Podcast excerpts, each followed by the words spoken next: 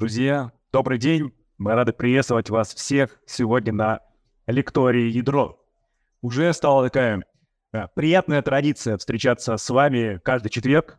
Раз в две недели мы встречаемся на лекциях здесь, в нашем лектории. Вы смотрите на спикеров, на их выступления, либо смотрите эти лекции в записи на портале. Ну и раз в две недели между этими лекциями мы отправляем вам письма от наших экспертов, от наших гостей, для того, чтобы сформировать интерес к этой лекции, для того, чтобы а, заинтересовались тем, о чем а, нам расскажет спикер, придумали вопросы, изучали что-то дополнительно для того, чтобы лекция прошла еще интереснее.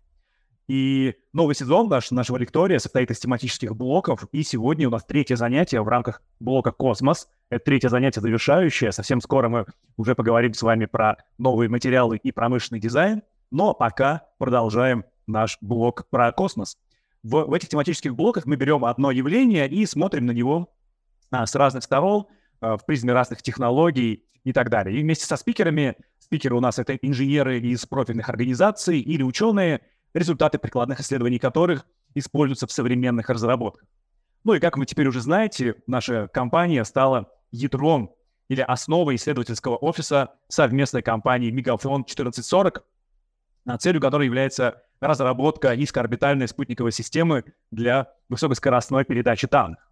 Ну а сегодня в нашем э, лектории мы, в нашей лектории мы пригласили эксперта, который расскажет об основных понятиях и ключевых технологиях в этой области. И встречайте акционера компаний Сеть Телеком и Рейс Телеком, входящих в группу компаний Altegra Sky, Сергей Пехтин. Сергею сейчас мы предоставим слово, и он расскажет э, лекцию. У нас формат остается тот же самый, примерно час выступления спикера, после которого вы сможете задавать вопросы, высказывать свои комментарии, давать обратную связь на эту лекцию. Мы вас к этому призываем, поэтому слушайте внимательно, какие-то вещи можете записывать, обращать на них внимание, для того, чтобы потом, спустя этот час, мы могли бы уже поговорить с Сергеем здесь. Вы присылаете вопросы, я их здесь озвучиваю, Сергей на них отвечает. В общем, схема довольно а, простая и рабочая. Но поскольку у Сергея очень большой опыт, мы сегодня поговорим и о технологиях, ну а также речь пойдет и о рынке решений в области спутниковой связи в целом, о тенденциях и о коммерческих факторах развития. Так что э, готовьте вопросы. Надеюсь, что лекция вам понравится. Мы все получим удовольствие на протяжении этого часа, ну и э, получасового общения после. Для тех, кто не сможет присоединиться сейчас, посмотреть нашу лекцию в таком в прямом эфире, э, она будет доступна через несколько дней на новом портале э, ядра. Так что подключайтесь, передавайте коллегам, Э, рассказывайте об этом. Ну, а я э, со своей стороны передаю слово Сергею. Сергей, аудитория в вашем распоряжении. Расскажите все, что запланировали сегодня. В общем-то, а через час мы зададим все вопросы, которые у коллег появятся. Сергей, прошу вас. Спасибо большое. Э, большое спасибо компании «Ядро», которая, ну, во-первых, поздравляю вас с действительно, скажем так, не знаю, был ли это тендер, но победой, потому что работать, участвовать в этом проекте, мне кажется, чрезвычайно интересно. Если я смогу каким-то там своими усилиями вам помочь в этой работе, это будет для меня прекрасно, потому что действительно э, создать такой проект, и, ну, это, в общем, большая задача, я думаю, все, кто будет работать в нем, они э, запомнят эти годы. Итак, а, значит, э, мой, мое выступление посвящено спутниковой связи. Оно будет состоять из двух разделов. Но сначала некие базовые разделы, которые касаются общей э, что, технологии там, спутниковой связи, что мы под этим понимаем.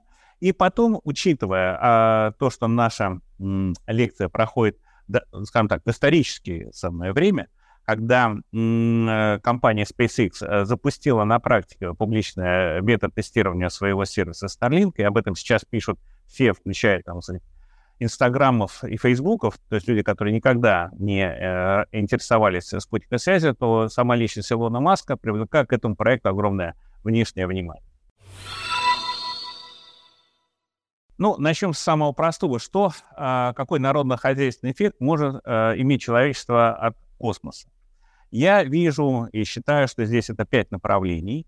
Прежде всего, это навигация. Вот. А второе — это метеорология. Третье — дистанционное зондирование Земли — и два эм, типа услуг, которые очень часто объединяют, хотя это, по сути, разные вещи.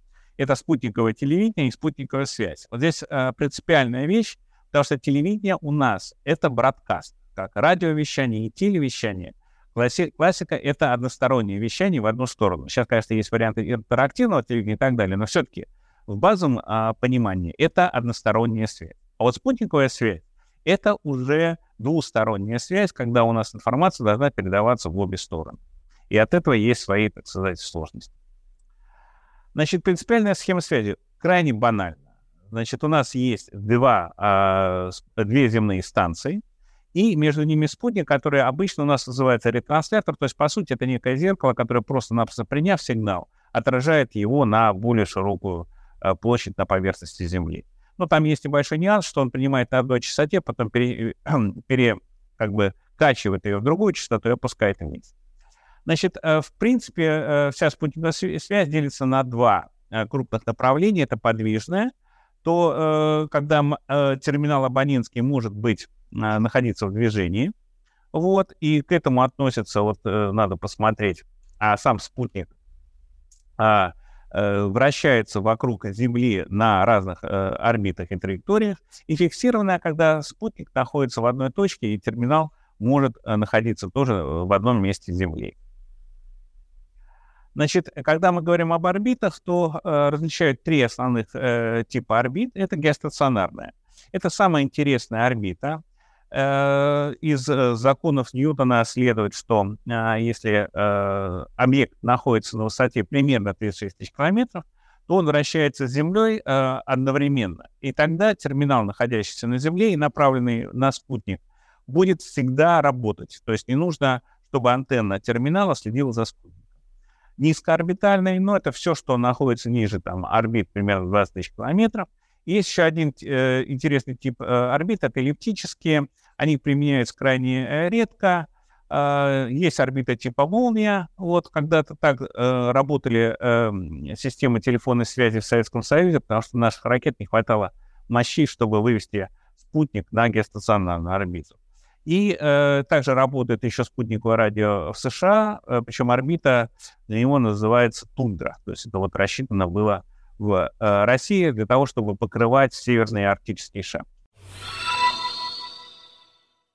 радиочастотный спектр. Вот здесь, э, э, скажем так, хотя вы близко работаете с компанией Мегафон и вроде бы с частотами знакомы, я хотел бы отметить, что частотный ресурс или орбитальный частотный ресурс, если мы говорим о спутниках, является национальным достоянием, таким же природным ресурсом, причем неисчерпаемым, в отличие от угля, нефти и газа. И э, каждое э, государство, оно субъекта имеет суверенитет в рамках, так сказать, своего территории на использование частот. И частоты, как мы видим по той же сотовой связи, вот, является э, ну, практически незаменимым источником получения дохода там, и, и создания, так сказать, некого бизнеса. Это очень ценный ресурс. Соответственно, для того, чтобы весь этот частотный ресурс э, распределить между много, э, разными сервисными службами, потому что вы посмотрите, сколько у нас сейчас используются различных радиочастотных устройств, начиная те же Wi-Fi, потом, так сказать, всяческие малюсенькие, э, скажем так, приборы, то, что будет следующий АТ и прочее, прочее, прочее. Значит, а, всем этим руководит организация, которая по-русски называется МСЭ, Международный союз электросвязи, по-иностранному ITO, International Telecom Union. Значит, он а, создан а, при, под эгидой ООН, вот, и в его задачей является гармонизация использования частотного ресурса человечеством для различных стран и служб. Вся Земля поделена на три региона, или они называются тремя районами. А, один — это Америки, второй — Азии, вот, точнее, скажем так, второй — это Европа, а третий — Азии. И в рамках этих а, районов стараются сделать так, чтобы все страны использовали одни и те же технологии и одни и те же радиочастотные службы на одних и тех же частотах. Это нужно хотя бы для того, чтобы если э, в одной стране у вас э, осуществляется связь между диспетчером аэропорта и э, бортом самолета, то в другой стране э, не поставили здесь э, какую-нибудь э, передачу телевидения, и тогда самолет, прилетая в другую страну, оставался бы без связи. Это, в принципе, удается. Гармонизация здесь очень и очень э, эффективна. Я бы сказал, что несмотря на огромное количество э, конфликтов между странами, ну, например, даже, скажем так, то, э, мы со своими соседями, то практически э, инженеры и технари, кто работает в этих странах, всегда находят общий язык, и я практически не знаю, так сказать, э, истории конфликтов, когда ну, кто-то э, другому злонаве- злонамеренно вредит. На э, слайде сейчас мы видим э, основные диапазоны, которые используются для спутниковой связи и радиовещания. Если вы увидите, что на самом деле их не так много, а весь основной спектр распределен между телевидениями, радиоастрономическими наблюдениями, связи для военных, э, те же самые системы для навигации и т.д. и т.п. Сама таблица, ее можно найти, она практически безразмерна, очень интересно читать. Вот. И далее, если вы видите, есть такое FSS, это Fixed Satellite Service, и BSS, это Broadcast Satellite Service. Наша сегодняшняя речь пойдет в основном на двух диапазонах. Это КАУ и КАБА. Исторически все начиналось с диапазоном вот сей. Вот. Значит, э, преимущество спутниковой связи.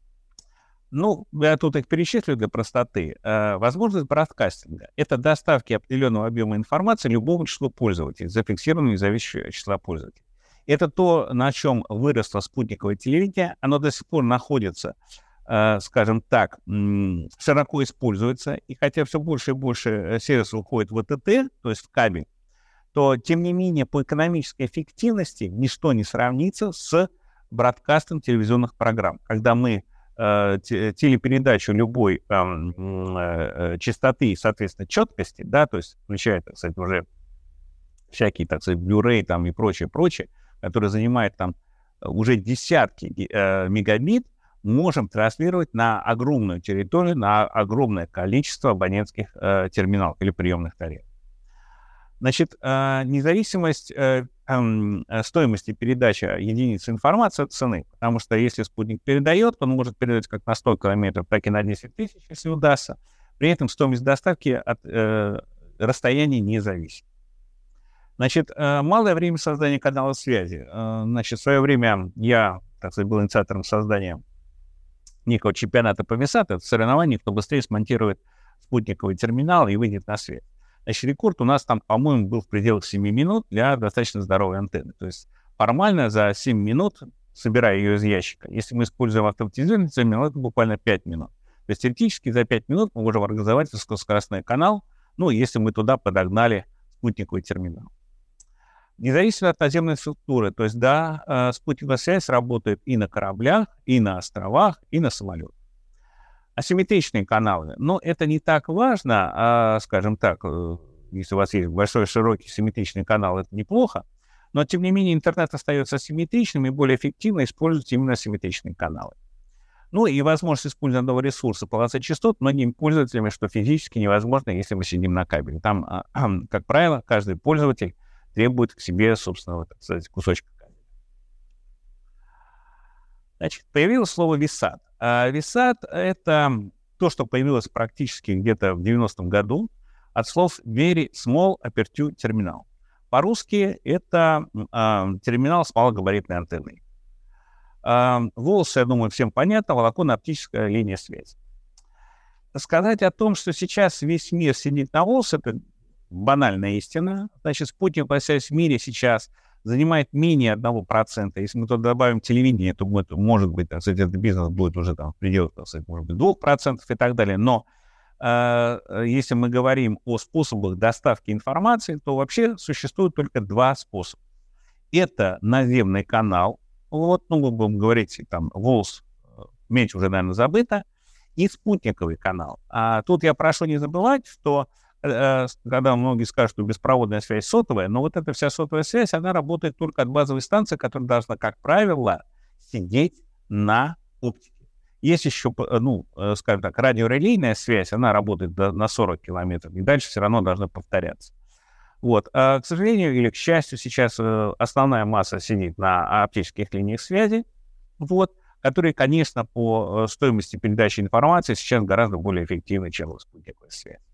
Тем не менее, есть некоторое количество а, вариантов или э, ситуаций, в которых а, спутниковая связь или висат более эффективен, чем ВОЛС.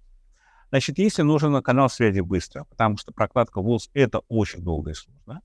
Если канал нужен недолго, потому что чаще всего это трансляция каких-то спортивных или политических мероприятий.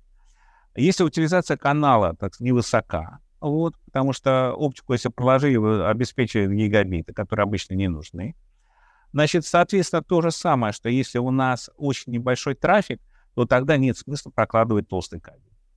Э, если, опять-таки, у нас есть пиковые нагрузки, потому что э, частоты можно э, использовать многим компаниям или там, абонентам, Значит, и, э, наверное, уже устаревшие, потому что если информация передается далее 5000 километров, потому что все-таки цены на оптику сейчас достаточно серьезно падают.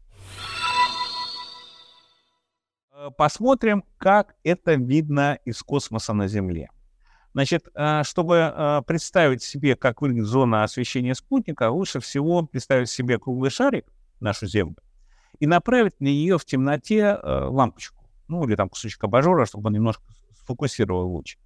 Первое, что мы определим, что для того, чтобы э, покрыть всю территорию, даже видимой, э, видимой часть Земли, ну, э, мы не сможем покрыть одним спутником весь земной шар. Вот. Для этого нужен как минимум три спутника для того, чтобы обеспечить там, стопроцентное покрытие земного шара. Это первое. Второе, выяснится, что мы, э, к сожалению, с нашей геостационарной орбиты не можем покрыть полюса. Вот тут видно хорошо, что мы задеваем немножечко новую Землю, потом еще какие-то вещи, но далее вот самая э, верхняя а, вот эта линия, она называется 0 градусов, ну, практически вот уже в этой зоне у нас связи практически толком нет. Значит, а, рекордом по северному расположению, по-моему, является достижение, а, опять-таки, а, уже российские. Вот, это станция спутниковой связи, расположенная на Шпицбергене, и она работает на угле места. Угол места — это то, что угол между плоскостью Земли и направлением на спутник. Значит, ну, как правило, вот э, здесь у нас круги идут, значит, вот это у нас угол места 0, а вот это угол места, возможно, где-то 5 или 10 градусов, но очень тяжело здесь работает. Так вот, на Шпицбергене угол места у нас минус 1 градус. Поэтому станция стоит на горе и смотрит как бы вниз. И вот такой трюк получился. Там стоит мощнейший передатчик, потому что задача пробить э, слой атмосферы, вдоль которой э, луч идет практически горизонтально. Есть другой тип э, зон покрытия. Значит, э, есть спутники. Эта технология появилась буквально 9 лет назад. HTS расшифровывается как э, High Throughput Satellite, то есть это спутники высокой пропускной способности. И зона здесь сделана по-другому. То есть, наоборот, мы сжимаем зону э, покрытия до очень узких лучей. Чем уже луч, тем у него более высокая плотность мощности. То есть мы больше э, лампу нашего передатчика, там, вот, или передатчик, всю его энергию фокусируем на небольшой площадь. Соответственно, мы можем там использовать антенны меньшего диаметра и передать больше информации. Тогда мы э, покрываем страну, вот это у нас есть зона покрытия спутника Экспресс АМО-1, вот э, российско-французского, скажем так. То есть, и если на предыдущем снимке мы видели, что один луч покрывает у нас всю страну, то здесь мы на европейскую часть э, у нас целых 18 лучей, если мне изменяет. Да, 18. Вот. Что этим достигается? А достигается это то, что называется на английском языке reuse, а по-нашему это эм, э, многократное использование тех же самых частот. Как мы видели пару э, слайдов назад, э, на всю нашу спутниковую связь э, ITU выделила всего лишь 2000 э, мегагерц в КАУ-диапазоне, и это причем на прием, на передачу вообще только 500. И, соответственно, э, э, здесь есть прямая зависимость. Чем больше у вас мегагерц, тем больше э, бит мы можем получить. Соответственно, из 2000 мегагерц мы можем получить в два раза больше, потому что есть такое понятие, как поляризация, вертикальная, горизонтальная, или, так сказать, там, с круговой, там, прямая и обратная. Вот. Но если мы используем вот такое, я уж не знаю, это назвать это не шахматами, а вот э, игру в пятнашки, то э, очевидно, что имея четыре цвета или четыре варианта с поляризацией и частотами, мы можем, используя один, э, те же самые там 2000 мегагерц, которые нам выделены ITU, получить, допустим, э, на спутнике не 4000 МГц, а 14 тысяч МГц, то есть усилить это. Это технологическая революция, которая произошла вот буквально в мои последние там, 10 год нашей жизни, которая принесла огромные, так сказать, изменения на спутниковый рынок, еще до всякого Илона Маска. Так сказать, рушились многие, там, сказать, бизнесы, модели и прочее. И вообще вот сейчас спутниковая э, связь, она последние 10 лет находится в режиме там, некой турбулентности, вот, переоценки ценностей и так далее, и так далее. Теперь основные технологии спутниковой связи. Ну, по сути, они делятся на две. Это первое, выделенный канал, когда мы взяли и зафиксировали две частоты. На одной частоте э, идет передача, на другой идет прием. В отличие от э, кабеля, где э, в одном и том же кабеле у нас идет и э, передача к абоненту, и от абонента, да, то в спутниковой связи практически там в 90 с чем-то случаях э, используется один частотный диапазон, частотный ресурс для передачи от абонента и другой к абоненту. Значит, э, есть понятие выделенного канала, удобно, просто, понятно. И есть различные использования группового канала, когда а, мы, а, как видно дальше, начинаем комбинировать. У нас что информация в а, канале идет, еще называется иногда стандарт DVB, он использовался в телевидении, когда один и тот же информационный поток идет ко всем абонентам, а каждый абонент у себя выбирает именно тот пакет и ту информацию, которая нужна именно ему. Соответственно, обратно у нас есть один э, канал на одной частоте, а каждый абонент, э, терминал по э, команде от центральной управляющей станции в определенный момент времени выстреливает свой пакет информации, который попадает в точно э, назначенное место в неком кадре. Вот. Этих технологий достаточно много, их там можно изучать, потому что есть разделение по каналам, по частотам, по времени там, и так далее. Вот. Ну, углубляться внутрь не очень хочется. А, теперь, если мы вернемся к геостационарной орбите. А, вот.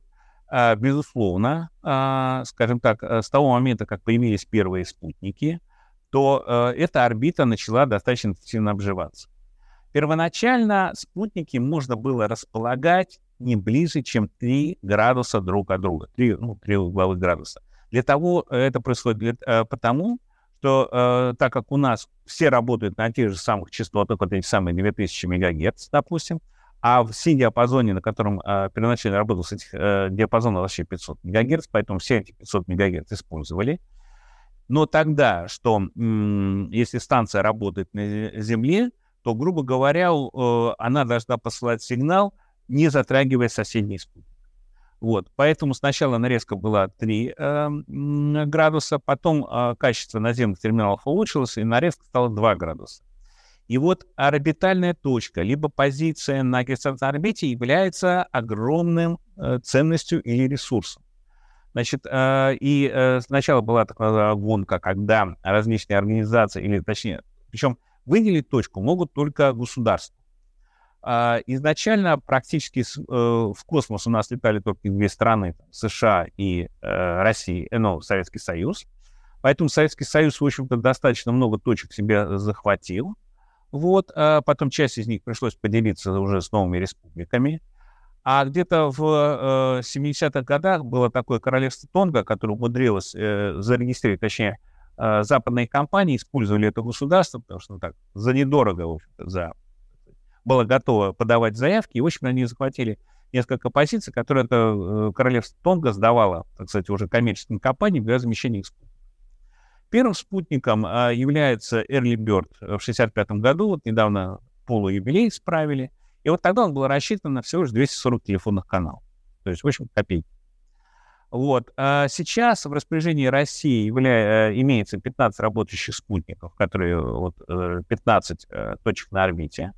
Значит, изначально они все были, э, соответственно, государственные, потом в эпоху э, Виктора Степановича Черномырдина, эпоху Газпрома, значит, им удалось э, несколько точек получить от государства, и поэтому у нас сейчас есть частный оператор Газком космические системы. Ну, э, дефицит, э, скажем так, проблемы э, геостационарной орбиты. Прежде всего, дефицит ресурса, потому что над оживленными районами Европы, США и э, Азии, безусловно, сейчас на орбите уже получить позицию невозможно. Значит, нет покрытия арктических районов хоть убейся. Самая страшная проблема для всех интернетов передачи данных — это пинг, задержка. Чтобы сигнал дошел до геостационарной орбиты и обратно, причем надо считать по углу, нужно 600-800 миллисекунд.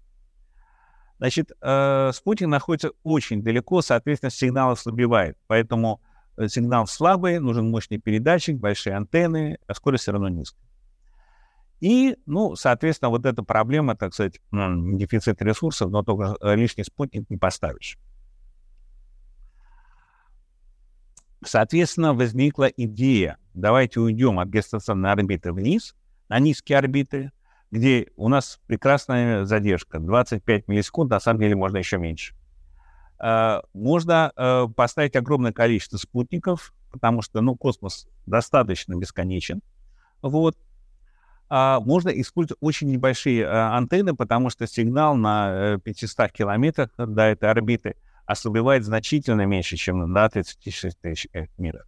Абсолютно полное покрытие земного шара, если мы используем полярные орбиты.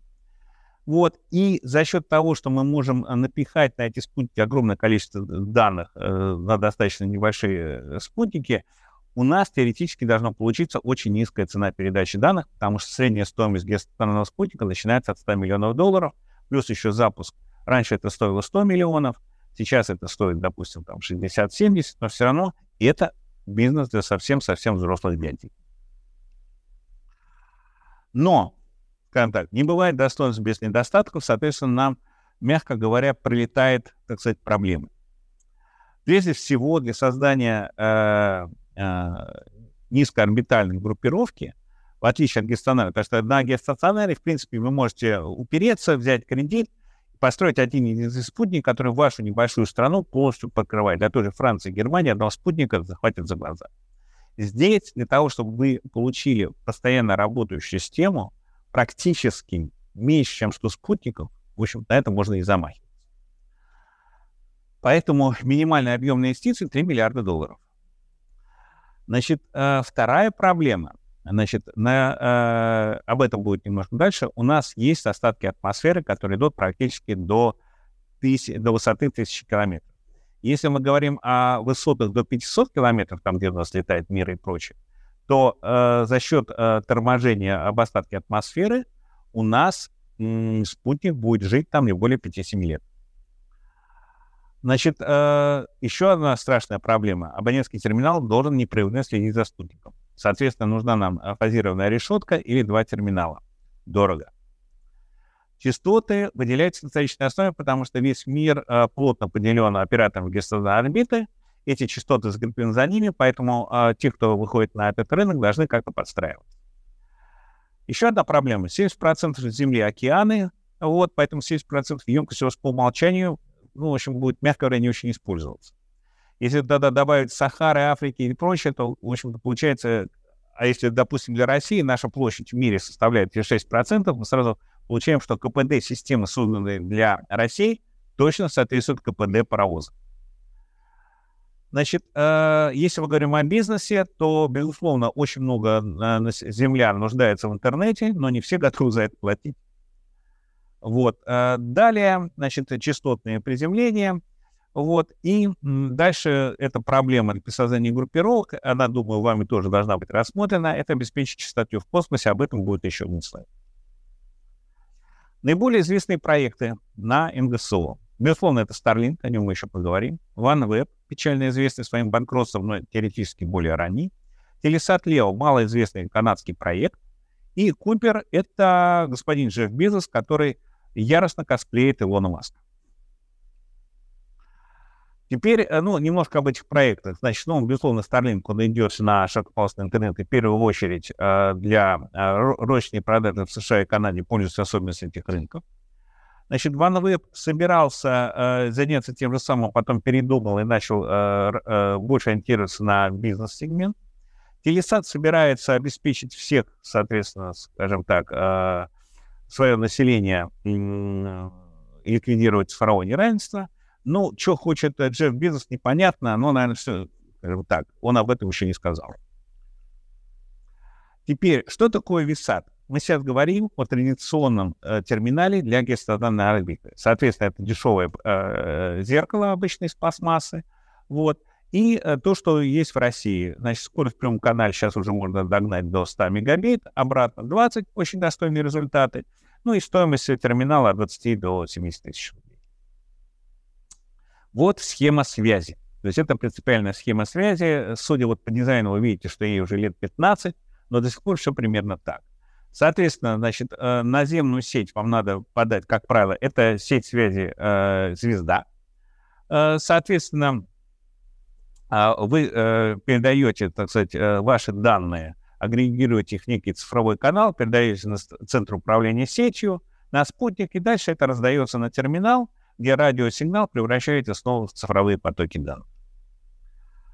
А, связь через спутник. Это для примерного понимания, где мы находимся сейчас в России. Стоимость терминала 23 э, тысячи долларов. Значит, монтаж в дешевых районах возьмут 6 тысяч рублей. Стоимость передачи информации на гигабайта 150-500 рублей. То есть можете сравнить со стоимостью вашего мобильного интернета, который в России является один из самых дешевых в мире. Поэтому э, спутниковые операторы в России имеют дополнительные проблемы, потому что им нужно бороться с абсолютно ничтожными ценами наших сотовых операторов. Ну, и это вот сформулировал я достаточно много лет назад, что Висат — это была единственная технология 20 века, которая пришла в Россию в 21 У нас в 2004 году случилось некое чудо, упрощенная процедура регистрации терминала, с тех пор рынок вот пошел э, такими всплесками, когда разрешили регистрировать терминалы э, без э, советской системы, которая занимала полгода и стоила 40 тысяч рублей. Поэтому дальше все понеслось. Были такие программы универсальных услуг связи в России. И благодаря этому вот мы получили первые скачки по количеству. Вот. То есть в целом, конечно, сказать, что Висат является таким магистральным а, средством связи в России нельзя, но тем не менее что-то у нас есть. И мы переходим к самой интересной части. Это проект э, Starlink, система спутника связи Starlink, небезызвестного Илона Маска. Вот он сам красавец, вот. Теперь мы уже видим логотип Старлинка. Два года назад, когда я писал на этом месте большой знак вопроса, потому что говорю, что эмблему пока э, лого э, Илон Маск еще не придумал. Значит, э, впервые э, идея э, о том, что он будет заниматься спутниковой связью, прозвучала в его твите от 11 ноября 2014 года. Я лично считаю, что э, эта э, идея им была э, взята у господина Грега Уайлера. Это достаточно известная личность в нашем спутниковом мире и создатели э, системы O3B. Вот. А потом он создал систему на веб, предложив Илону Маску заняться производством спутников и их запуском, но Илон сказал, что, в общем, он с кем-то работать не будет, он хочет быть главным, и вот получилось то, что получилось. Starlink уже работает, а OneWeb сейчас выходит из банкротства. Значит, э, впервые в 2015 году э, Маск ошарашил всех, что будет 4000 спутников. Ему никто не поверил. Ну, а дальше пошли вот э, основные вехи. Вот. И самое главное сейчас является то, что в этом году реально началось представление сервиса, а, грубо говоря, в ноябре даже публичное бета-тестирование. О нем позже. Профиль. Ну, здесь, скажем так, много информации, которую лучше прочитать, лучше мы потом поговорим что-нибудь о более интересном. Вот, тем более она будет э, более-менее потом повторяться. Самое интересное, что это стоимость спутника, которая является сейчас уникальной, она я, меньше 500 э, тысяч долларов и может быть уже ближе к 300. Состав группировки э, неоднократно менялся что говорит о том, что начиная этот проект, э, наш Илон Маск, возможно, не очень понимал, чего он, э, во что он ввязался. Минимум три раза, так сказать, они меняли. Самое главное было изменение э, орбиты. То есть сначала планировали 1100 километров, потом они ушли на 550. Это самое важное и э, далеко идущее изменение. Сейчас мы говорим о том, что в проекте есть первый этап, который состоит из, по-моему, 1524 спутника, 22 умножить на 72. Вот, и дальше потом светлые перспективы. Э, заявок написано много, там было и 30 тысяч спутников, и 40 тысяч спутников. Ну, в общем, пиши Емеля, твоя неделя. Э, из чего состоит сеть Starlink? Я э, насчитываю там 4 главных составляющих. Конечно, это космический сегмент, то есть спутники. А наземный сегмент состоит из трех компонентов. Это центр управления сетью, который никто не видел. Э, возможно, он находится в городе Редмонд, эм, э, штат Вашингтон, недалеко от Сиэтла. Гейтвей, они же шлюзовые станции, и абонентский терминал. Поговорим о спутниках. э, значит, это революция спутникостроения, потому что спутники Starlink были созданы специально для группового запуска, вот, и специально сконструированы так, чтобы запихнуть как можно больше спутников под обтекатель ракеты Falcon. Это удалось, потому что 60 спутников никто ранее и близко не уводил такого размера. Ну, слева видно, и еще синеньким на всякий случай обведены параболические антенны э, э, К-диапазона. И в развернутом состоянии видно вот это все. Блин. Так. Еще раз.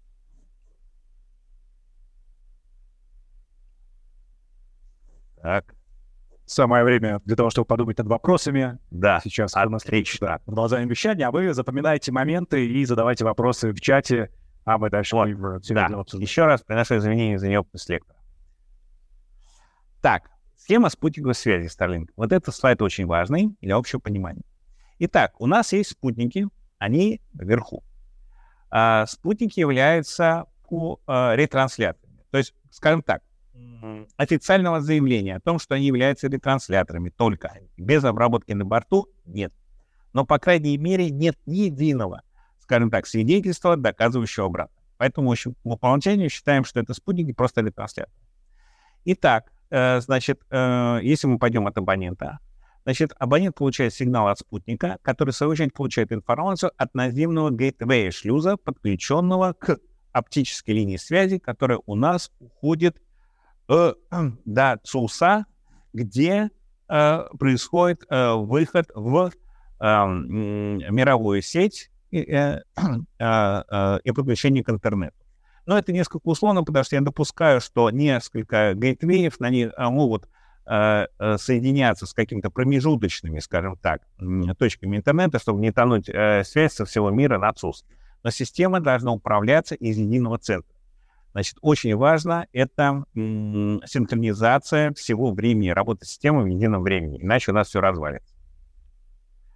Космические, еще раз, вот так выглядят орбиты слева, значит, вот такая сеточка, и видно, что наклонение спутнику 53 градуса и практически по 53 параллели у нас очень высокая плотность спутников. Это сыграет э, свой, э, свой фактор, в, э, когда мы поговорим о бета-тестировании. Теперь вид на спутник снизу. Вот здесь мы видим а, антенны. Вот это три а, а, антенны, которые передают информацию вниз к абоненту, а вот это одна антенна, которая получает информацию от абонента. Они специально разнесены, чтобы не было частотной интерференции. Зона освещения. Значит, э, если мы займемся геометрией на уровне пятого класса, мы увидим, что э, спутник, э, находящийся на орбите 550 километров, при заданных вот выше углах места 25 или 40 градусов, вот, э, образует вот зону покрытия диаметром э, 1900 километров. А при этом спутник на этой высоте проносится над нашей головой со скоростью 410 километров в минуту. Соответственно, в зоне видимости одного абонентского терминала спутник будет не более 5 минут, и дальше ему надо переключиться. Ну, Следующее. А теперь наложим эту зону, допустим, на территории Канады. И к нашему удивлению выяснится, что нам нужно все-то на все было бы бы всего лишь 6 спутников, и мы обеспечим полное покрытие как минимум э, э, северной части США и даже кусочка Канады. Вот. Но Илону Маск зачем-то понадобилось, мягко говоря, там 4000 или 1600 терминалов. Вот. Это первая, так сказать, э, такая тонкость или нюанс, который мы говорим о системах связи.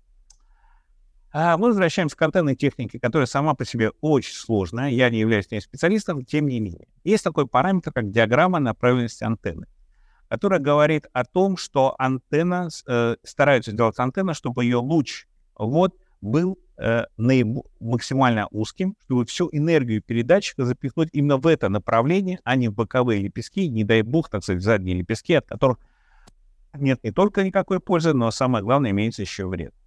И вот эта диаграмма направленности, она обычно считается в неких э, градусах, которые соответствуют падению э, максимальной мощности или пика мощности э, на 3 дБ или в два раза.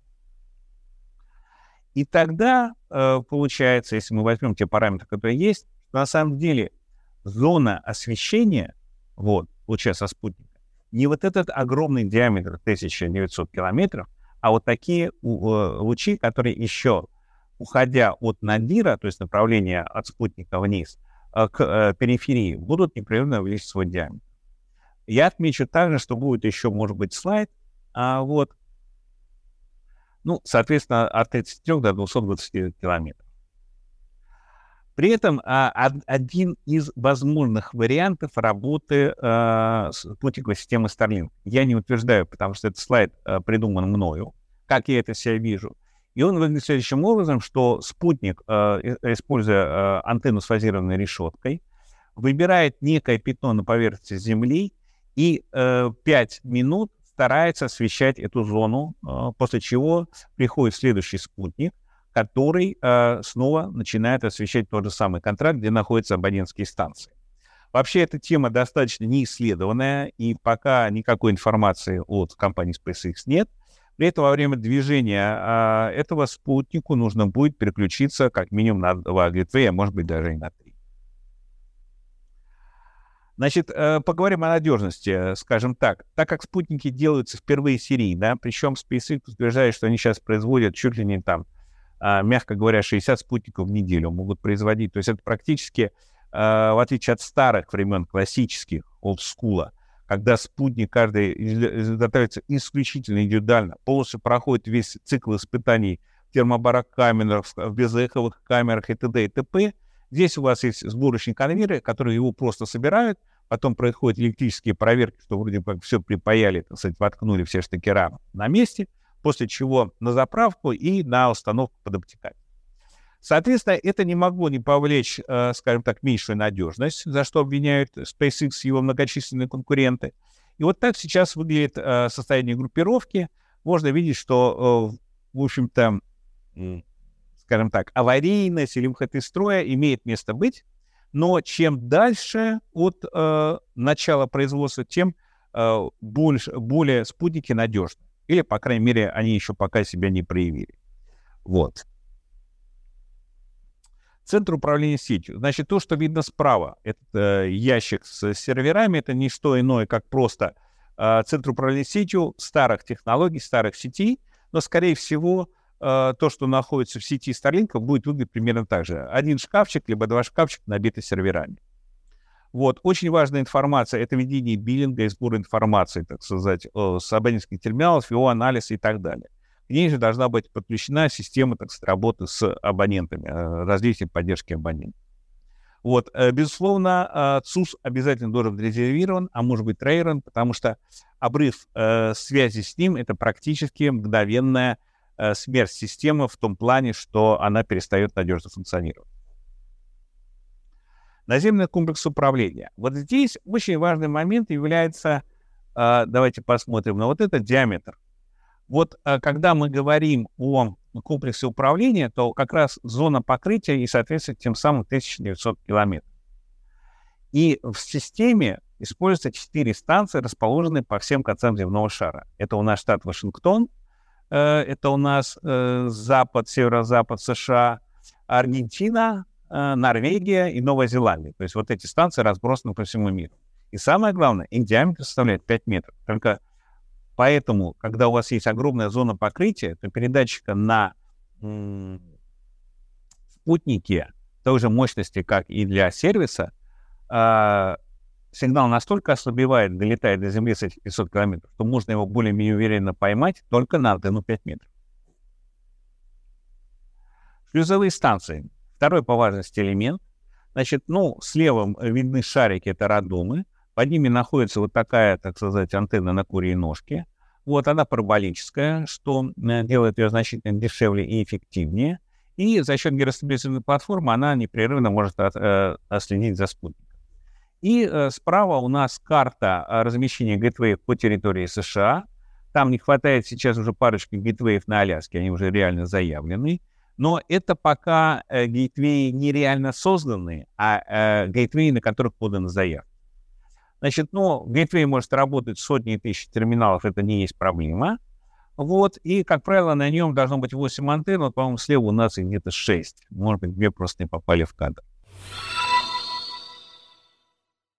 Теперь достаточно интересная тема, потому что любой скажет, что вот если терминал у нас а, э, вещает куда-то вверх, но ведь на ней может пролетать другой спутник. Э, самое, допустим, над спутником э, SpaceX может прилетать спутник OneWeb там, или далее. Или вообще луч может попасть на геостационарную орбиту и так далее. Здесь главное правило первое, что спутники на геостационарной орбите имеют приоритет, поэтому все остальные не должны мешать. Значит, в отношении систем на низкой орбите э, регулятор сказал, ребят, не хочу к вам лезть, разбирайтесь сами. В общем, я, так сказать, никому из вас не даю приоритета, разберитесь. Ну, соответственно, SpaceX предлагает за счет большого количества своих гейтвеев и спутников, что он будет автоматически рассчитывать моменты э, интерференции, когда сигналы накладываются друг на друга, и не используют данный луч. Ну, вот зелененькое типа хорошо, красненькое это плохо. И самое главное, абонентский терминал Starlink. Самая большая сенсация, самая большая загадка, потому что абонентские терминалы с фазированной антенной до этого момента стоили десятки тысяч долларов. Например, Кимета, на которую я тут многократно ссылаюсь, мы ее, э, я был инициатором ее приобретения в этой компании, привезли в Россию — но она с нашими спутниками из-за их низкой энергетики толком не заработала, но цена была впечатляла. Это был единственный серийно выпускаемый коммерчески используемый терминал. И вот появился Starlink. Имечко ему выдали, конечно, «Мама, не горюй», какая-то диша плоскомордая. Вот. Почему, как, не понимаю этой маркетинговой задумки SpaceX, но им виднее. Значит, э, терминал состоит из трех элементов. Вот. Это, собственно, антенна на э, треноге в данном случае.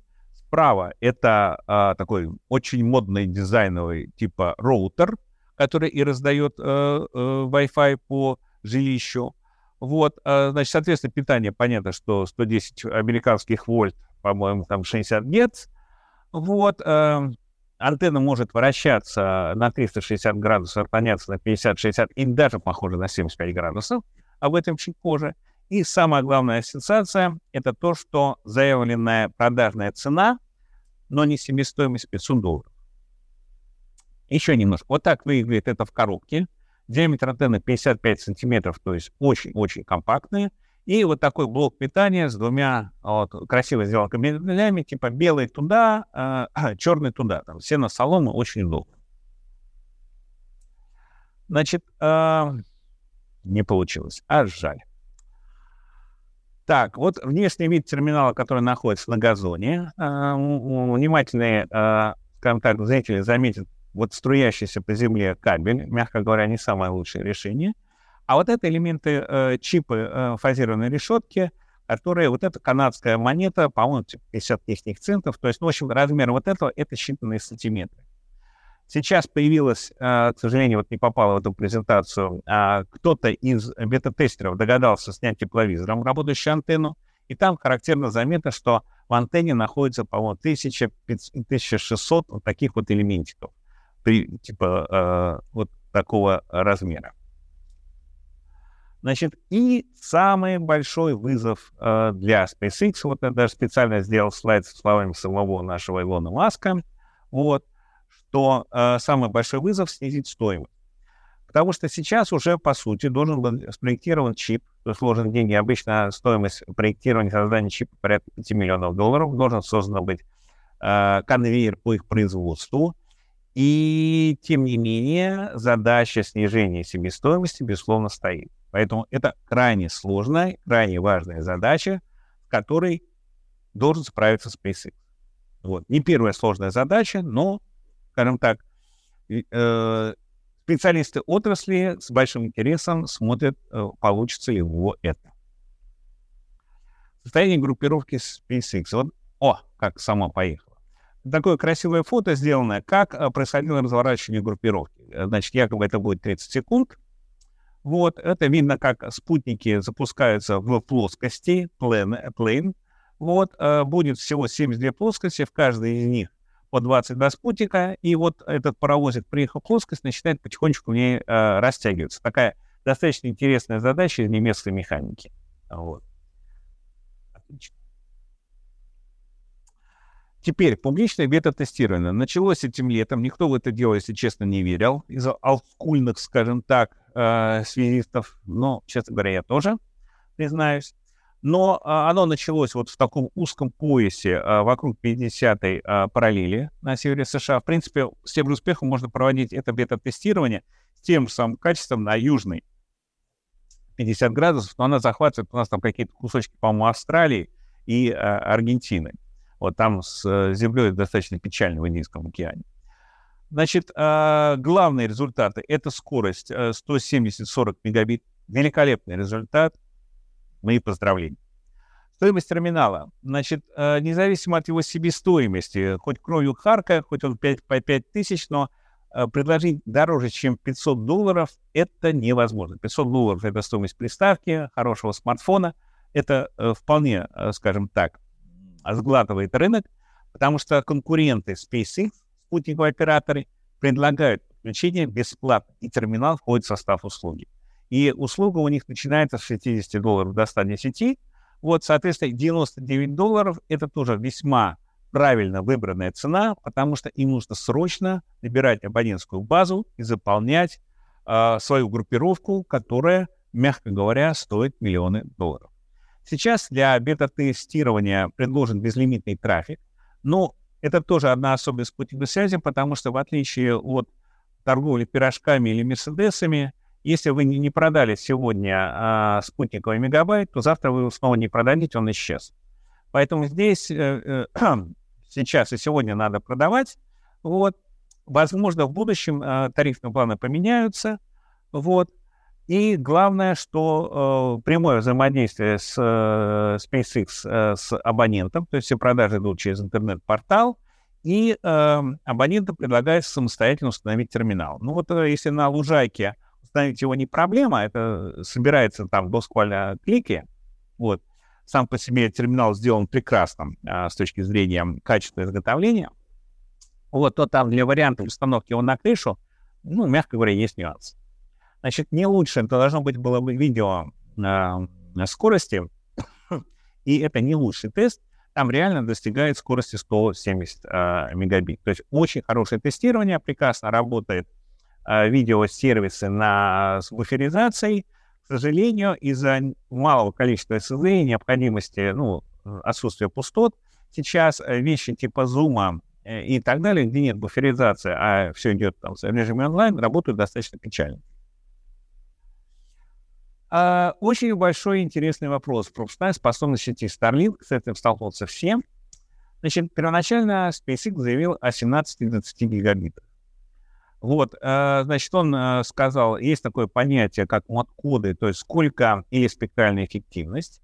Значит, э, это самый важный параметр, когда вы начнете заниматься всерьез вашими расчетами, вокруг него вы будете ломать очень много копий. Очень такой э, сложный момент. Э, вот есть очень такой плохой человек Шеннон, который придумал теорему Шеннона и лимит Шеннона, которая мягко говоря, всем нам очень мешает. Э, она говорит о том, что если у вас плохое соотношение сигнал-шум, вот, то есть э, маленький диаметр антенны, то, мягко говоря, хоть вы убейтесь об стену, но вы много бит с одного герца не получите.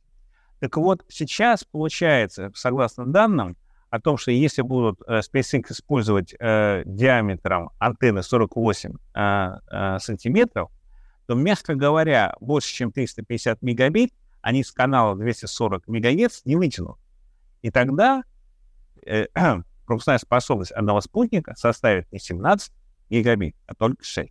Это еще одна большая загадка, за которой все с интересом наблюдают и хотят понять, что же у нас у пилона нашего Маска получится.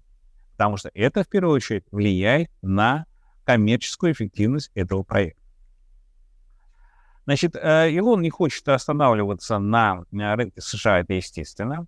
Э, почти детективная история. Значит, в 2019 году по всему миру начали регистрироваться компании Тибра, которые регистри... регистрировала компания Тибра из штата Делавер. Вот. Э, в этом году неожиданно, причем они регистрировались, после чего подавали у местных регуляторов запросы на лицензию. Ну, лицензия, это какая-то компания попросила лицензию, почему не дать. Потом неожиданно в этом году все эти Тибра оказались, так сказать, начали срочно переименовываться в компании SpaceX, уже с лицензиями. Тибра оказалось это слово оборот орбит.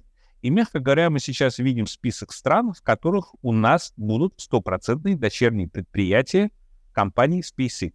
что подразумевает, что оно там должно э, э, в будущем начать предоставлять услуги по той же самой модели напрямую клиенту, то есть оставив с носом всех местных провайдеров, как спутников, так и обычного интернета, без посредников. Присутствие России. Это очень важный слайд, вот, и он общетеоретический. Значит, прежде всего, для того, чтобы прийти в некую страну X, нужно и выполнить или так проанализировать три обстоятельства. Первое, технологически. А вообще страна попадает в э, зону покрытия SpaceX, которая на данный момент находится между 53 параллелями. Сразу скажу, что в России 53 параллель проходит где-то по Астрахани. И, мягко говоря, большая часть, особенно основная часть, где нужен, в общем-то, э, интернет, находится вне зоны существующей SpaceX. Правда, SpaceX собирается запускать спутники сейчас и на орбиту. Поэтому, э, мягко говоря, SpaceX сейчас в России, по сути, делать нечего. Дальше, политический. А хотят ли здесь видеть э, оператора из другой страны? Ну, мягко говоря, э, в странах так называемого Запада, так сказать, или золотого миллиарда SpaceX, как видите, уже, так сказать, э, в общем-то, придет, и там ограничений у него нет. А вот то, что касается Азии, той же Индии, Китая, России, ну, в России, так у нас даже в Анварке хотят видеть, а уж э, Илон Маск вообще поперек э, кость горло стоит. Поэтому, мягко говоря, здесь его не ждут. И третий, коммерческий. А хочет ли сам э, наш Илон Маск сюда приходить? Потому что он же э, коммерсант, и они э, двигатель демократии. И вот, мягко говоря, надо понять, имеет ли он шанс на нашем рынке.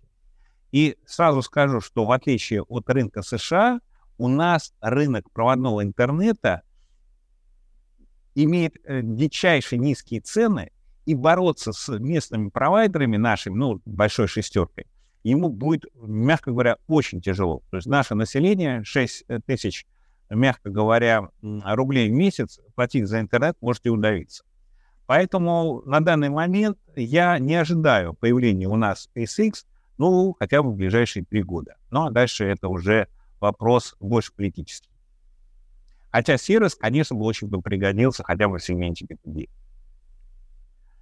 Starlink и Пентагон. Тема, скажем так, неисчерпаемая, потому что э, половина, так сказать, эм, блогеров интернета и пользователей э, уверены, что это, мягко говоря, все придумано Пентагоном, чтобы навредить России.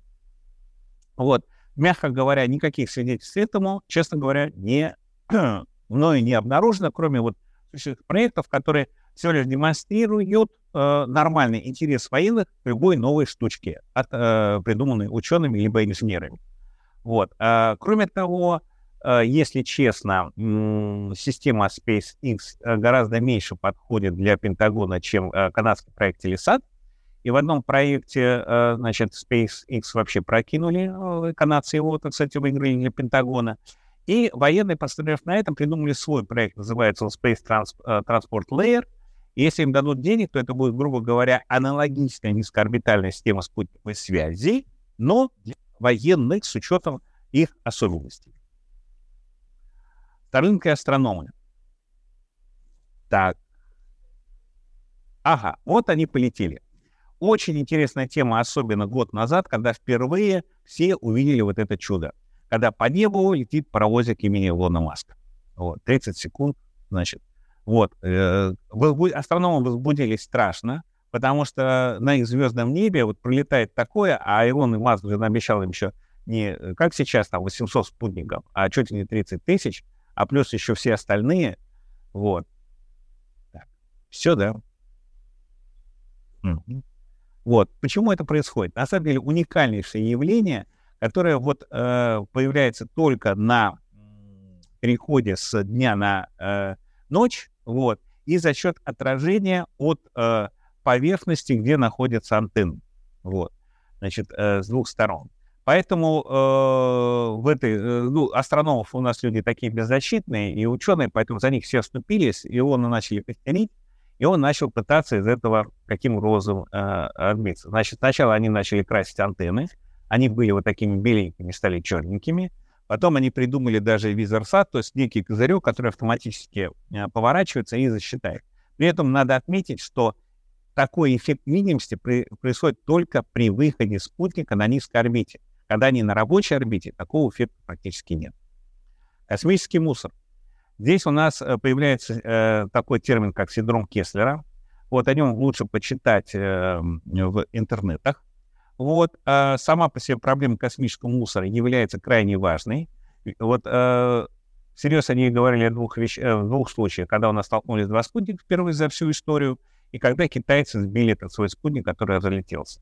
Но э, все э, орбиты до 500 э, километров являются самоочищающимися, и когда вы начнете проектировать вашу систему, помните об этом, потому что мусорить э, в космосе нехорошо, даже если вам э, наш э, Роскосмос, э, ну, это согласует, или кто там за космос отвечает.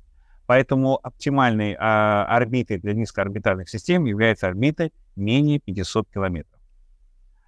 И межспутниковые каналы связи, о которых так много говорят, что Илон Маск обойдется без китвеев и даст нам тут свободный бесплатный интернет, вот уж фигушки.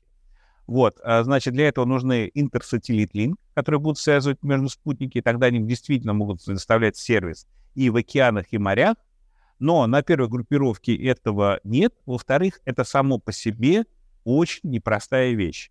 Поэтому, если вы хотите, чтобы сигнал пошел далеко, вы должны его иметь очень низкий э, расходимость пучка, но тогда у вас появляются дичайшие требования к системе наведения. Чтобы попасть вот на расстоянии тысячи километров, нужно попасть э, в приемник, э, так сказать, лучом диаметром всего лишь 10.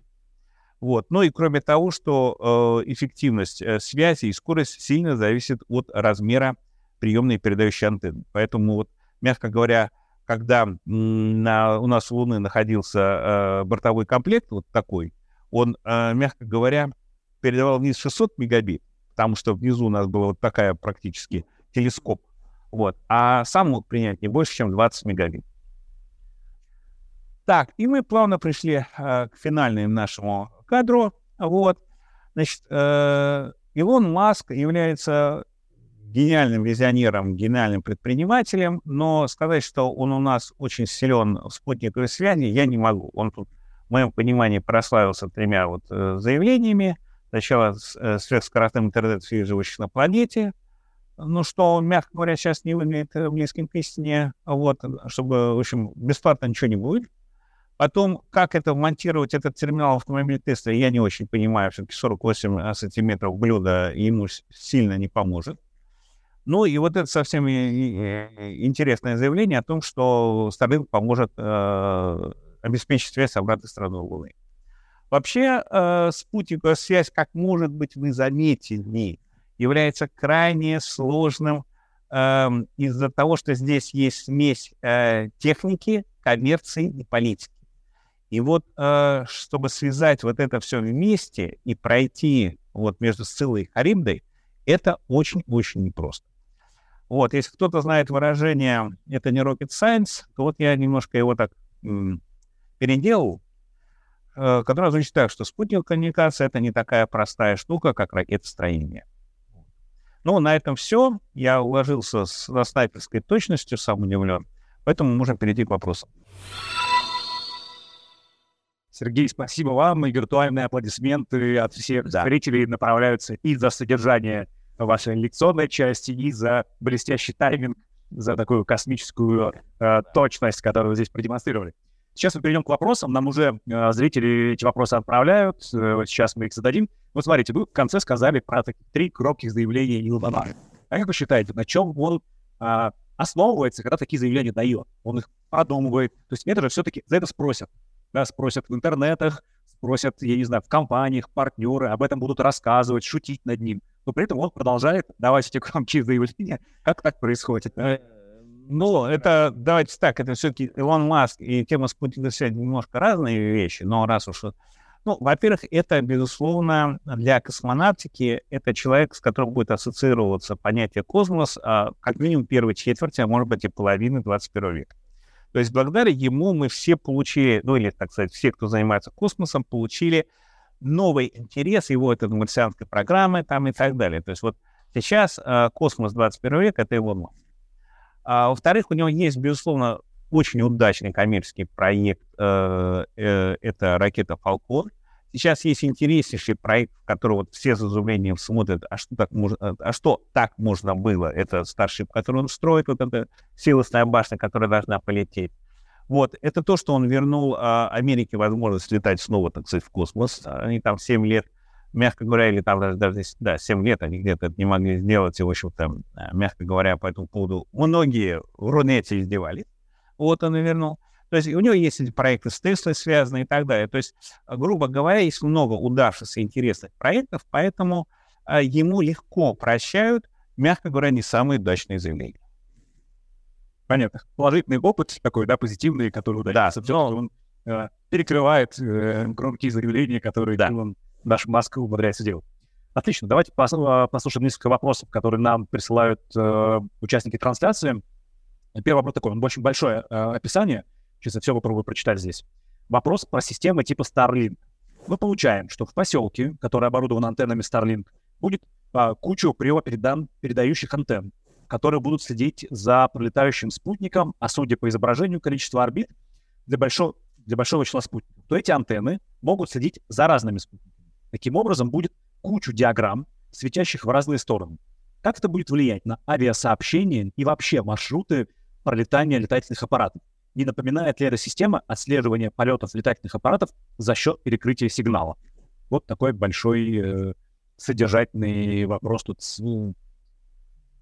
Так, ну давайте, значит, первое. А не будет ли это мешать? Э, нет, не будет, потому что часть первая а, ITU, частотное распределение, потому что э, терминалы работают на тех частотах, которые выделены на спутниковой связи. Соответственно, они могут мешать только своим собратьям, кто работает в этих диапазонах.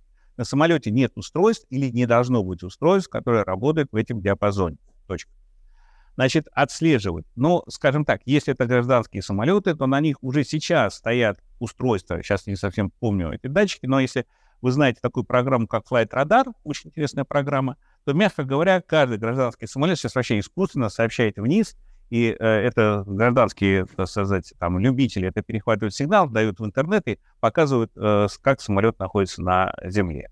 Собственно, терминал э, думаю, компетентные люди скоро его разберут и определяют, что в нем, мягко говоря, никто не зашил еще чего-то лишнего, потому что он и так стоит там, тысячи две, и только задача его что-нибудь выкинуть, а не добавить. Но я бы сказал так, что э, терминалы в одной деревне, скорее всего, будут работать с одним спутником, потому что, ну, мягко говоря, нет смысла. Э, тут и так задача минимум спутников покрыть максимальную территорию. Поэтому делать так, что два спутника или два луча смотрят на один и тот же самый участок, но это неэффективно использование. Ну, хорошо бы, чтобы в одной деревне появилось много э, аппаратов все-таки с, с той стоимостью, которая пока, на, пока есть. Не скоро это будет. Так, следующий вопрос. Эм, добрый вечер. Учитывая движение спутников относительно терминала, присутствует ли эффект Доплера и как его решают? Значит, А, эффект Доплера, А, присутствует, Б, его решает. То есть так как Доплер у нас уже э, спутниковой связи, там, дай бог, больше 50 лет, да, то, в общем, научить эту проблему мы решились. Я сейчас не хочу тратить время на псевдонаучное объяснение, тем более могу еще ошибиться. Принято. Следующий вопрос. Э, а каков срок жизни одного спутника? И еще э, в тени Земли они э, должны от какого-то источника питаться, достаточно мощного. Да. Значит, в, в тени Земли они питаются от батареи, которая находится на каждом спутнике. Вот, то есть во время нахождения на Солнце она заряжается. Дальше уходим в тень, значит, спутник работает на этой батарее. Это э, простой вопрос. Значит, и сколько спутник живет на орбите? Сейчас считается, что спутник будет жить от 5 до 7 лет. На борту его находится двигатель, э, электроракетный двигатель. Можно почитать в интернетах. Он замечателен тем, что у него очень высокий удельный импульс, то есть он очень эффективно использует свое рабочее тело. Вот, и это, кстати, пока э, еще характерно, это первый ЕРД, который работает на криптоне, его удельный вес 80, в отличие от того, что все работают на ксеноне, удельный вес которого 130, то есть э, двигатель на ксеноне в два раза более эффективен, но тут показывает, э, скажем так, что Илон Маск у нас жмот, вот, и он не хочет э, использовать ксенон, который где-то в 40 раз дороже, чем криптон. Понятно, экономическая эффективность. Тут да, поэтому спутник будет работать минимум 5 лет, максимум 7, и он будет работать, пока у нас не кончится на спутнике этот самый криптон, который позволяет поддерживать орбиту. Спасибо. Друзья, продолжайте задавать вопросы. Мы здесь, соответственно, их все ловим. Дальше ретранслируем и работаем. Сейчас слишком быстро отвечаю. Не, не, все в порядке. А, вопрос следующий, как раз про Тибора, да, которые регистрировались в, в странах э, Европы. А зачем такой ну, изящный ход э, регистрировать разные компании, которые потом переименуются в SpaceX? Там какие-то предубеждения есть? То есть, есть была вероятность, что не зарегистрируют? Вот в чем вот эта игра, которая так была э, проделана Маском, да, и компанией. Да, значит, мы уходим в плоскость абсолютных предположений, так сказать. Поэтому мои слова, так сказать, вы можете принять. И если скажете, что я несу бред, вы будете правы. Потому что это, скажем так, э, возможно, значит, задачей было подготовить основу, но не было уверенности в сроках. Поэтому вот э, заранее, то есть если бы э, SpaceX огромный международный интерес. Если бы они изначально бы создали компанию SpaceX, допустим, какую-нибудь там Чи и так далее, то, ну, мягко говоря, так сказать, внимание к этой компании, что она делает, как она подает лицензии, ну, было бы в сто крат выше, чем Сейчас им удалось, э, мягко говоря, создать вот эту сеть, то есть закрепить законодательно, получать лицензии.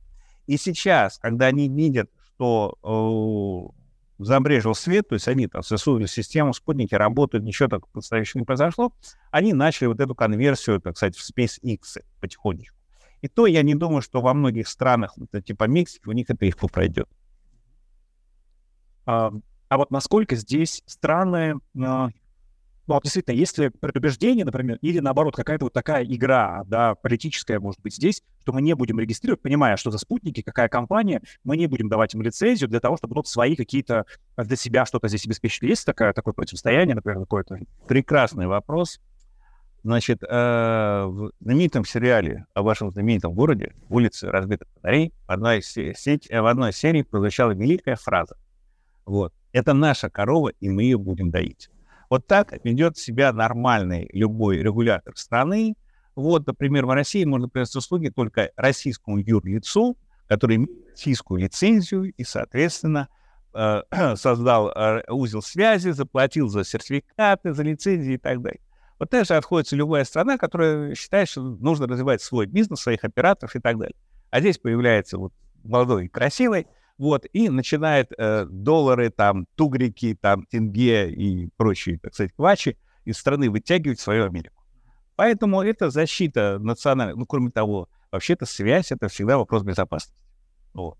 Но если мы даже отбросим, так сказать, э, там, политические какие-то вещи, но э, здесь, э, мягко говоря, то есть это защита национального бизнеса, национальных интересов и так далее. Опять же, он собирается использовать наш ресурс, частоты. Спасибо, все. Хорошая метафора из э, знаменитого фильма. А, следующий вопрос у нас, значит, по поводу срока жизни спутника. Если за один пуск выводится 60 спутников, то через 5 лет нужно будет заменять примерно 60 спутников. А с учетом того, что орбиту нужно заполнить всеми спутниками быстро, за несколько месяцев, то и через 5 лет нужно будет заменить почти все спутники. Вот такая арифметика у нас. 60, минус 60 через 5 лет и так далее. Так ли все это надо менять, да, с такой интенсивностью? Ну, а, время покажет, атмосфера тоже, потому что, ну, спутники могут начать выходить из строя, там, ну, все-таки их дешево, значит, может быть, там будет солнечная активность, у нас там атмосфера поднимется выше, то есть там, на самом деле, есть тонкости, но, а, 5-7 лет, да. И здесь, ну, на самом деле, э, если совсем углубляться в тему, периодически возникает мысль, вот Starlink заработает, и мы видим его на него. А компания сама, делает ракеты и запускает эти спутники, на IPO, в общем, пока не собирается. Дальше мы получаем ситуацию, что у нас создается отдельное э, юрлицо или бизнес, да, Starlink, которому нужно каждые пять лет обновлять свою группировку, то есть компания SpaceX вот, обеспечена заказами частной компании э, Starlink на много, много лет. Но компания SpaceX принадлежит, в общем, там на 80% или на 70% Маску. Красивая схема. Да, да, да. У нас а, такой же вопрос как раз в процессе подъезда получается, что спустя 5 лет спутники будут выходить из строя целыми группами, и обновление группировки будет происходить с помощью запуска новой пачки спутников. Ну, так и будет происходить. Как раз, да, для этого все и сделано, чтобы постоянное обновление. Да. Ну, а, автомобильные заводы также выпускают, сейчас говорят, 7 лет сразу под пресс. Хорошо. Э, следующий вопрос. Значит, мы поняли, что следить за самолетами с помощью антенны Starlink не получится. А что насчет слежения за наземными объектами со спутников?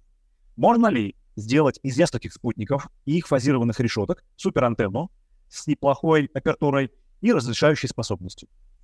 Вот, смотрите, э, попробовать сделать можно. Ну, я бы сказал так. Э, этот вопрос периодически возникает, сказать, в интернетах среди особо рьяных, так сказать, рунетовских. Э, дело в том, что разрешающая способность вот этой конструкции, да, из этих там спутников, будет достаточно для того, чтобы определить, так сказать, э, Пентагону. Эти хитрые русские уже изменили рельеф в своей стране и перенесли гору Эльбрус куда-то в бок или нет? Потому что вот Эльбрус на месте лет, она определит, но ничего больше. Поэтому, учитывая то, что сейчас Planet Lab запускает спутники, которые могут различать, так сказать, объекты, там, типа уже от автомобилей и прочее, ну, не нужен этот самый, вот, задействовать этот Starlink, когда проще запускать этих кубсатов, которые стоят там копейки, блин, запускаются, их уже университеты запускают, вот, чтобы следить, что у нас там внизу происходит. Мы уже как раз в прошлый раз обсуждали, что школьники... Да, вот как-то уже можно подешевле. Мелона Маска Бэтлс. Понятно. Uh, еще вопрос, значит, вы продолжайте, время есть, вопросы задавайте, вспоминайте, что было, смотрите на свои записи и, пожалуйста, вперед. Ждем дополнительных вопросов в комментариях. Так, а как много времени проходит после того, как у спутника заканчивается рабочее тело двигателя для поддержания орбиты и, а, ну, и до того, как он входит в плотные слои атмосферы сгорающей? Значит, ну, я могу попытаться добежать до, э, значит, Смотрите, там есть слайдик специальный, который говорит о том, сколько а, времени спутник живет на определенной орбите. Значит, прежде всего, как э, делается сведение. Когда мы понимаем, что да, э, спутник э, подошел к э, периоду, когда его надо хоронить, вот, то включается следующий механизм. То есть мы начинаем ему изменять орбиту, то есть мы его вводим из э, орбиты. Так как мы э, и Илон Маск, э, скажем так, жадный, то он не сводит спутник э, полностью вниз, а он делает орбиту эллиптической, чтобы она начинала чиркать о плотные слои атмосферы. И как только ниже начинается, то дальше, мягко говоря, с каждым э, витком, а витков там э, 100 минут, один виток, да, он будет все время чиркать, чиркать, чиркать. И дальше надо, э, тем более, что если совсем углубляться в тему, то э, спутник создан специальным таким образом, что на нем нет ни одного элемента, который достигнет поверхности Земли имея там какие-то килоджоули, в общем, у меня есть по этому поводу, так сказать, на Хамбе можно поискать, там будет достаточно а, большой цикл материалов, такой вот такой, все это развернуто и подробно, и там специально рассчитано, сколько килоджоулей будет иметь та частица, которая наконец летит, кстати, куда-нибудь на поверхность Африки, что она точно не, э, скажем так, вероятность того, что она нанесет ущерб какому-то обитателю поверхности Земли, составляет одна э, десятитысячная, там, по процент, то ли как. Поэтому на спутнике специально сделано так, что на нем не, ничего такого сильно железного.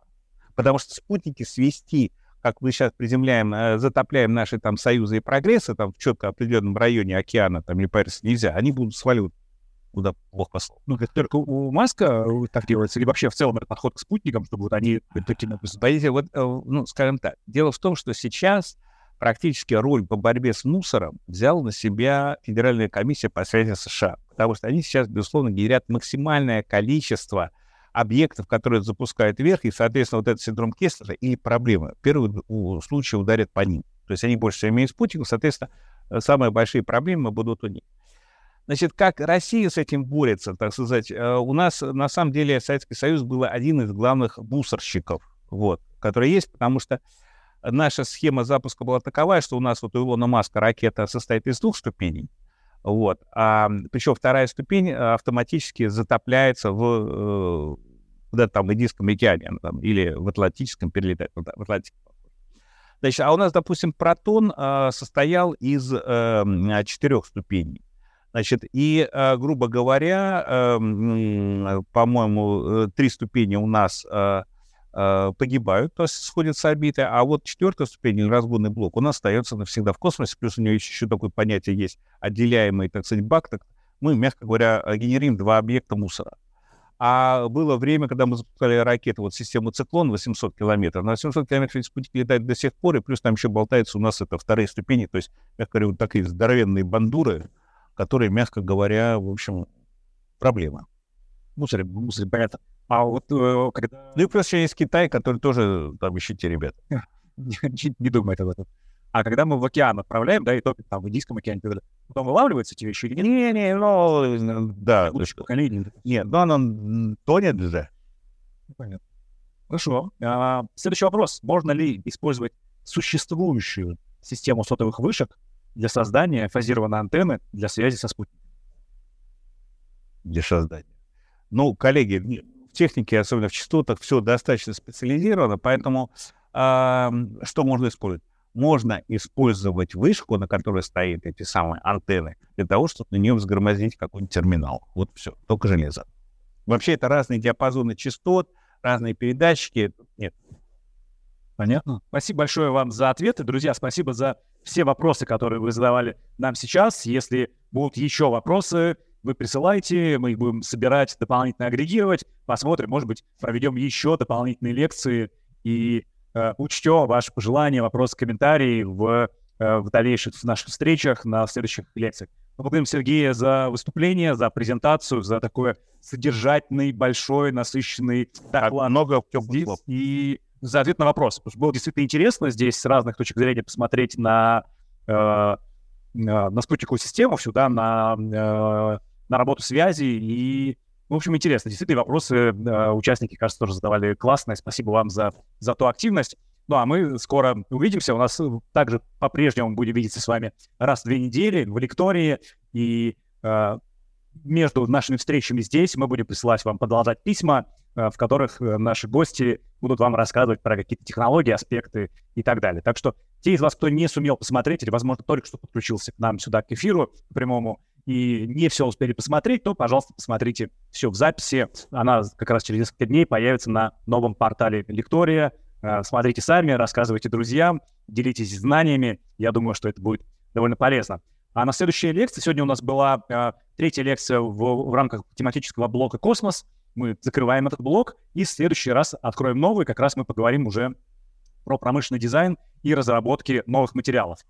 Э, такой блок следующий. И письмо следующее от нас придет к вам 19 ноября, уже в следующий четверг. Напишите его для вас. Игорь Михненко, CDO э, и основатель, сооснователь дизайн-хауса Not Another One, который с мая этого года входит в группу компании Ядро. Ну и в письме речь пойдет о промышленном дизайне, разработке пользовательской и профессиональной электроники. Ну и при этом Игорь вместе со своим коллегой Дмитрием Аверкиевым, ведущим инженером-конструктором дизайн-хауса Not Another One, приедут к нам в петербургский офис сюда, куда приехал Сергей, куда приезжали другие спикеры, откуда мы ведем всю нашу трансляцию и эти лекции. Ну и здесь уже расскажут а, свой доклад, покажут свои презентации, все данные, которыми хотят поделиться с вами, ну и, конечно же, ответят на вопросы. Спасибо за то, что были с нами, спасибо за то, что приходите на наши лекции э, по четвергам, читаете нашу рассылку, проявляете интерес в виде вопросов. Спасибо вам, мы увидимся на следующей встрече Лектория Ядро. Пока.